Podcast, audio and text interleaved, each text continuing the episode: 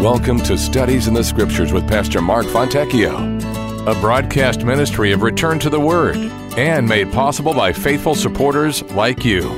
Find out more at ReturntotheWord.com. It's good to be back with you on Studies in the Scriptures.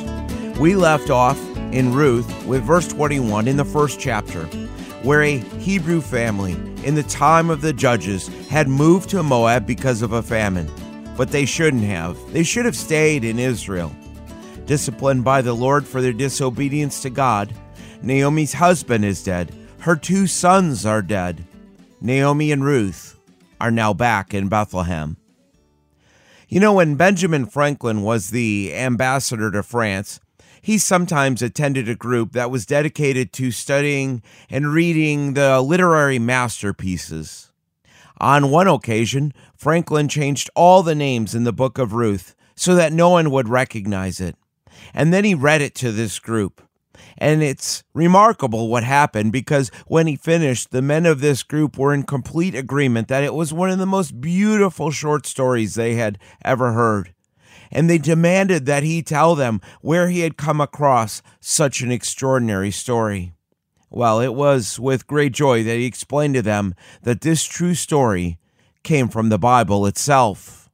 Part of the excitement of this passage is that we read of real men and real women who overcame obstacles, men and women of character, who placed their trust in the Lord, and the end result is that they were used in a mighty way by God. Now, we left off in our last study looking at one such person, where Ruth had demonstrated her commitment to Naomi. Ruth demonstrated her willingness to identify herself with the Hebrew people. And in our text, all of a sudden, Naomi shows up unannounced back at Bethlehem. She left off with a husband and two sons and came back with her husband and sons, all buried in a foreign land. Naomi may not have understood why all this had happened to her, but she did understand how devastating her situation was. We pick it up with verse 22 of chapter 1.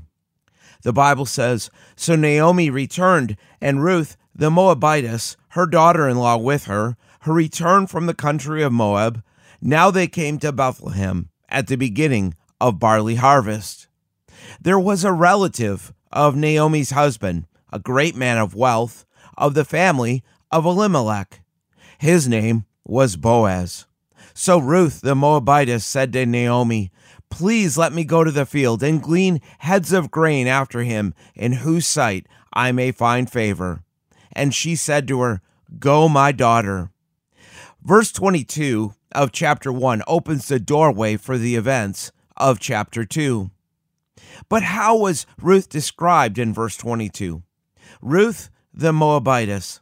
It once again points to the tension that as a woman from Moab, she had little reason to believe that she would be accepted by the people of Bethlehem. It was the beginning of the barley harvest. This was not a small detail. The name Bethlehem meant house of bread. Naomi and Ruth were arriving at the house of bread just as the grain for the bread was ready to be cut. This is what they made a lot of their bread from.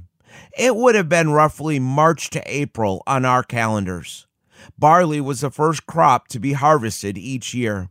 So the timing meant that Naomi and Ruth could get settled at a time when there was plenty of food, and they could try to store up some food for the dry season. Notice the shift here. Notice the chapter break. We are introduced to Boaz. I love the details here. Boaz was a relative of Naomi's husband. Boaz was a man of great wealth. It was in that day, just as it is today, that a man of great wealth was a person of influence in the community. We're going to see later on that Boaz had land and servants. Now notice the description of him. He was of the family of Elimelech. Not only was Boaz a relative of Naomi's husband, Elimelech, but now we read this further description that he was of the family of Elimelech. Now let's think of the social structure of the people of Israel. First, we remember that according to their mindset or way of thinking, they were all the people of Israel that came from Abraham, Isaac, and Jacob. But then from there, they of course were broken down into the tribes of Israel. And after the tribes, it was broken down even further. Now, most English translations could be a little stronger in verse 1. The Hebrew word for family literally means a clan. The clan was the subdivision of a tribe, and that is how some translations put it. So what we have with this statement is the clarification of what was meant by the earlier statement that Boaz was a relative of Elimelech. Not only was he from the same tribe, but he came from the same clan or same subdivision of the tribe. Ruth approaches Naomi in verse 2 and requests permission to go out and get some food for them by gleaning the fields. And notice what she asked. So Ruth the Moabitess said to Naomi, "Please let me go to the field and glean heads of grain after him, in whose sight I may find favor." Notice this again. It is pointed out for us that Ruth was from Moab. And it also stands out to me that Ruth, she sought permission from Naomi during the harvest, when either the wheat or the barley were ready to be harvested. Now the landowners would hire reapers to come and cut down the stalks and tie them into bundles. But the Mosaic Law had some very specific commands for them about leaving some of the crops in the fields. Listen to Leviticus 19, verses 9 and 10. "When you reap the harvest of your land, you shall not wholly reap the corners of your field, nor shall you gather the gleanings of your harvest. And you shall not glean your vineyard, nor shall you gather every grape of your vineyard. You shall leave them for the poor and the stranger. I am the Lord your God." The Mosaic Law commanded that they were to leave the corners of the field. And Leviticus 19 states that the corners were to be left for the poor and for the strangers. This was repeated and commanded again in Leviticus 23, verse 22. Some of the more generous landowners would leave as much as a quarter of their field for the poor. And not only would the poor take from the corners of the field, but they would follow along after the reapers were done. The reapers were those that were bringing in the harvest, and any stalks that the reapers would drop were allowed to be taken. Leviticus speaks of the poor and the strangers being able to take what was left behind. But Deuteronomy 24, it actually takes it a step further. Listen as I read, starting from Deuteronomy 24, verse 19. "When you reap your harvest in your field and forget a sheaf in the field, you shall not go back to get it. It shall be for the stranger, the fatherless, and the widow, that the Lord your God may bless you in all the works of your hands. When you beat your olive trees, you shall not go over the boughs again. It shall be for the stranger, the fatherless, and the widow. When you gather the grapes of your vineyard, you shall not glean it afterward. It shall be for the stranger, the fatherless, and the widow. And you shall remember that you were a slave in the land of Egypt. Therefore, I command you to do this thing." The command from God taught that the stranger, the fatherless, and the widow could glean from the fields. Now apply this to Ruth. She qualified for two reasons. Not only was she a stranger from Moab, but she was a widow as well. But let's stop and think about this. The fact that she was both a widow and a person from Moab meant that indeed she had the right to glean from the fields. But they didn't have to like her. She was from Moab. She wasn't one of them. She could not exactly count on the people being especially kind to her. So as we look again at verse 2 in Ruth, I think this is honestly part of the meaning of this statement. Please let me go to the field and glean heads of grain after. After who? After him in whose sight I may find favor. Yes, the owners of the land were supposed to let the poor glean from the field. Yes, certain owners left more than they had to for the poor. But remember, this was coming at the end of the famine when people were hungry. And remember that this was taking place in the time of the judges when everyone did what was right in their own eyes. Here is what I think was happening in verse 2. Ruth recognized the fact that not every landowner would take kindly to a woman from Moab gleaning in their fields. Just because God's word says to let the stranger and the widow glean doesn't mean God's people always obey. She knew that she was at the mercy of the men that owned the land. Now take a careful look at verse 3. It's a pretty amazing verse. Then she left and went and gleaned in the field after the reapers, and she happened to come to the part of the field belonging to Boaz, who was of the family of Elimelech. Look carefully at this statement that she happened to come to the part of the field belonging to Boaz. If you were reading this in the Hebrew, it would literally read, and her chance happened, or her chance chanced. Let's keep a finger here in our text, but turn over to 1 Samuel chapter 6. Because in 1 Samuel 6, the context is the Philistines were trying to figure out the best way to return the ark of the Lord. Notice what some of the priests of the Philistines said to do. Let's read verses 8 and 9 of 1 Samuel 6. Then take the ark of the Lord and set it on the cart, and put the articles of gold which you are returning to him as a trespass offering in a chest by its side. Then send it away and let it go, and watch. If it goes up the road to its own territory, to Beth Shemesh, then he has done us this great evil. But if not, then we shall know that it is not his hand that struck us. It happened to us, what? By chance. See, the contrast in this verse was that it was either the God of Israel that had struck them because they had the ark, or it was just that these things happened by chance. Now, the word for chance that is used, or some translations use the word coincidence, this is the same word that is used back in our passage in Ruth chapter 2. And the word all by itself means that this was something that happened just by chance, apart from the hand of God. So as you head back to the book of Ruth, allow me to ask this question. If chance means chance, if chance means that it was not the hand of God at work, then does this mean that God was not involved in Ruth coming to the field of Boaz? Well, the author was making a point by being redundant in verse 3 of Ruth, because as I said before, it literally reads, her chance chanced upon. In the Hebrew understanding, and you need to get this, that in the Hebrew understanding, there was no such thing as chance. Think of just Proverbs 16, verse 33. The lot is cast into the lap, but its every decision is from the Lord. Also think of Proverbs 16, verse 9, one of my favorite proverbs. It tells us, a man's heart plans his way, but the Lord directs his step. If you think of these two proverbs, that the Lord directs the steps of man, and that every decision of the lot is from the Lord, then how does this in Ruth 2:3 give the impression that these things took place by chance?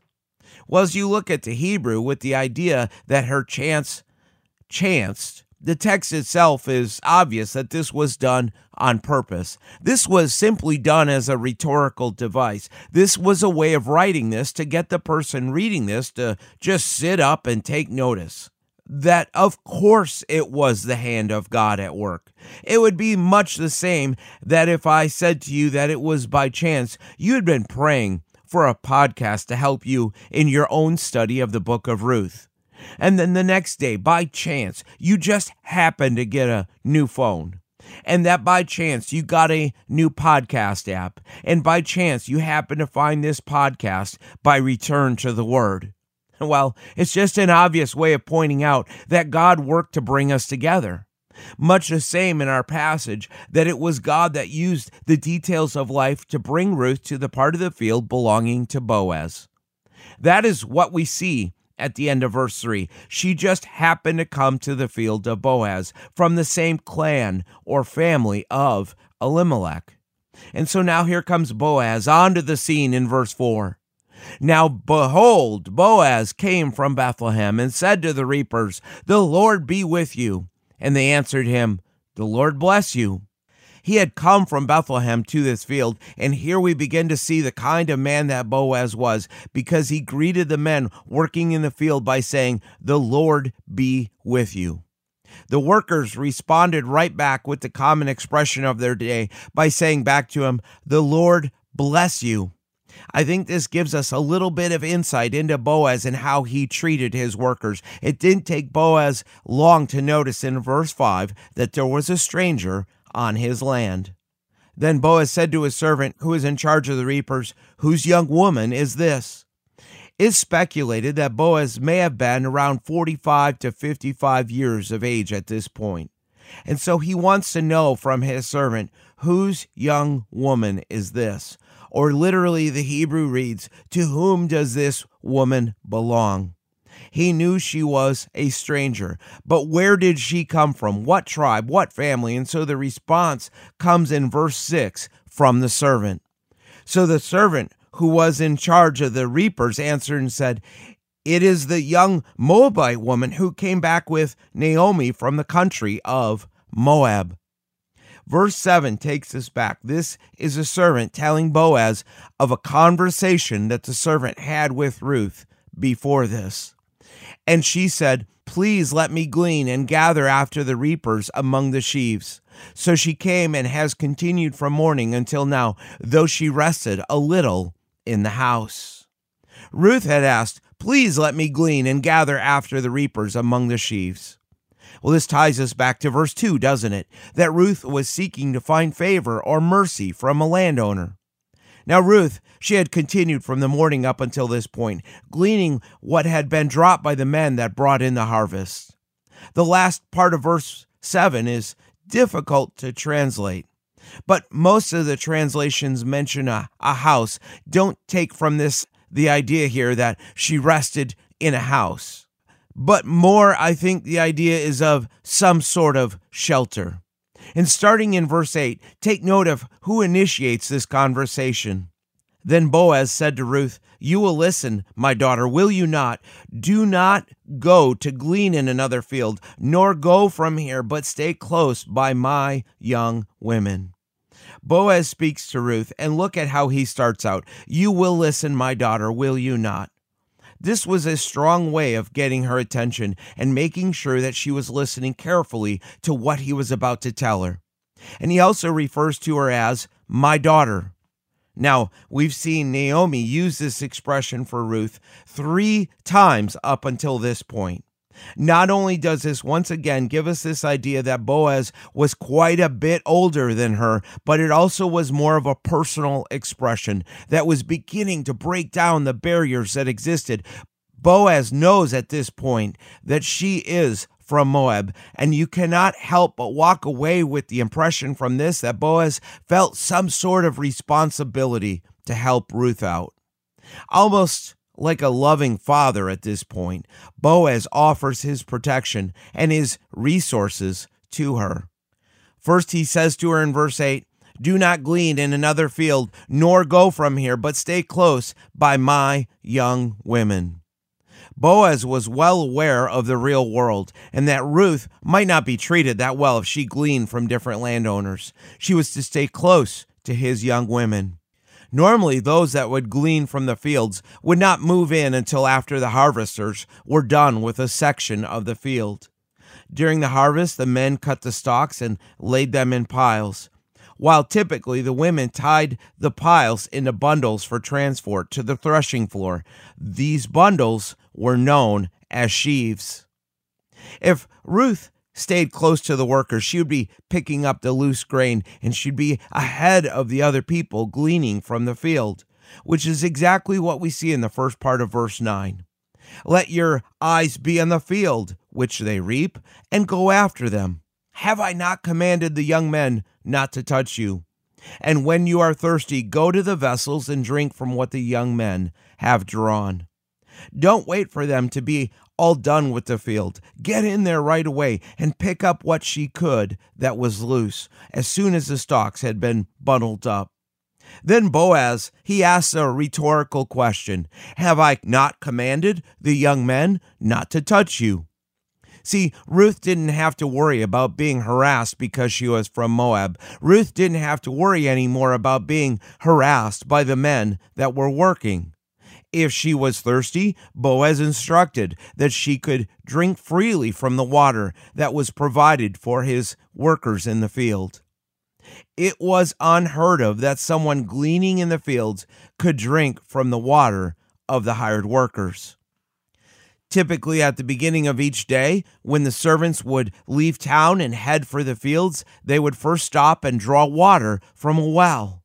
2 Samuel 23 teaches us that the well in Bethlehem, it was by the gate. They would carry the water in containers out into the fields that they were working for that day. According to the culture, according to Genesis 24, we know that it was generally expected that the women would draw the water for the men. And at the same time, they would not normally draw water for someone from a foreign country. To have Boaz command that Ruth from Moab could drink water that his men had drawn, this is simply amazing. And in this passage, notice that Boaz does most of the talking, but when Ruth did speak, it was respectful and it was short to the point, giving us the indication that she knew her place as a foreign woman in that culture. And notice her reaction in verse 10. It says, "So she fell on her face, bowed down to the ground, and said to him, 'Why have I found favor in your eyes, that you should take notice of me, since I am a foreigner?'" The wording literally indicates that she fell to her knees and began bowing with her face to the ground. In the social ranking that they had, whenever someone of an inferior standing or social status would greet someone of a higher social rank, or when they would show respect or gratitude to someone of a higher rank, it was the expected custom to outwardly show this respect by kneeling and bowing. It was a way of outwardly demonstrating that they recognized the authority that a person had. Ruth, on her knees, bowing to Boaz, demonstrated her submission and gratitude for the grace that Boaz had shown to her. Her words also expressed her heartfelt gratitude. Take a look at what she said. "Why have I found favor in your eyes, that you should take notice of me, since I am a foreigner?" She knew that Boaz was treating her well above and beyond the requirements of the Mosaic law. The servant in charge of the workers had noticed her, and it was assumed that the men in the field would notice her as well.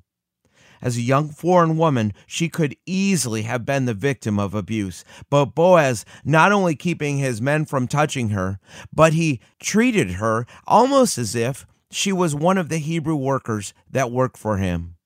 And with verse 11, Boaz responded by saying that literally he had heard all about her.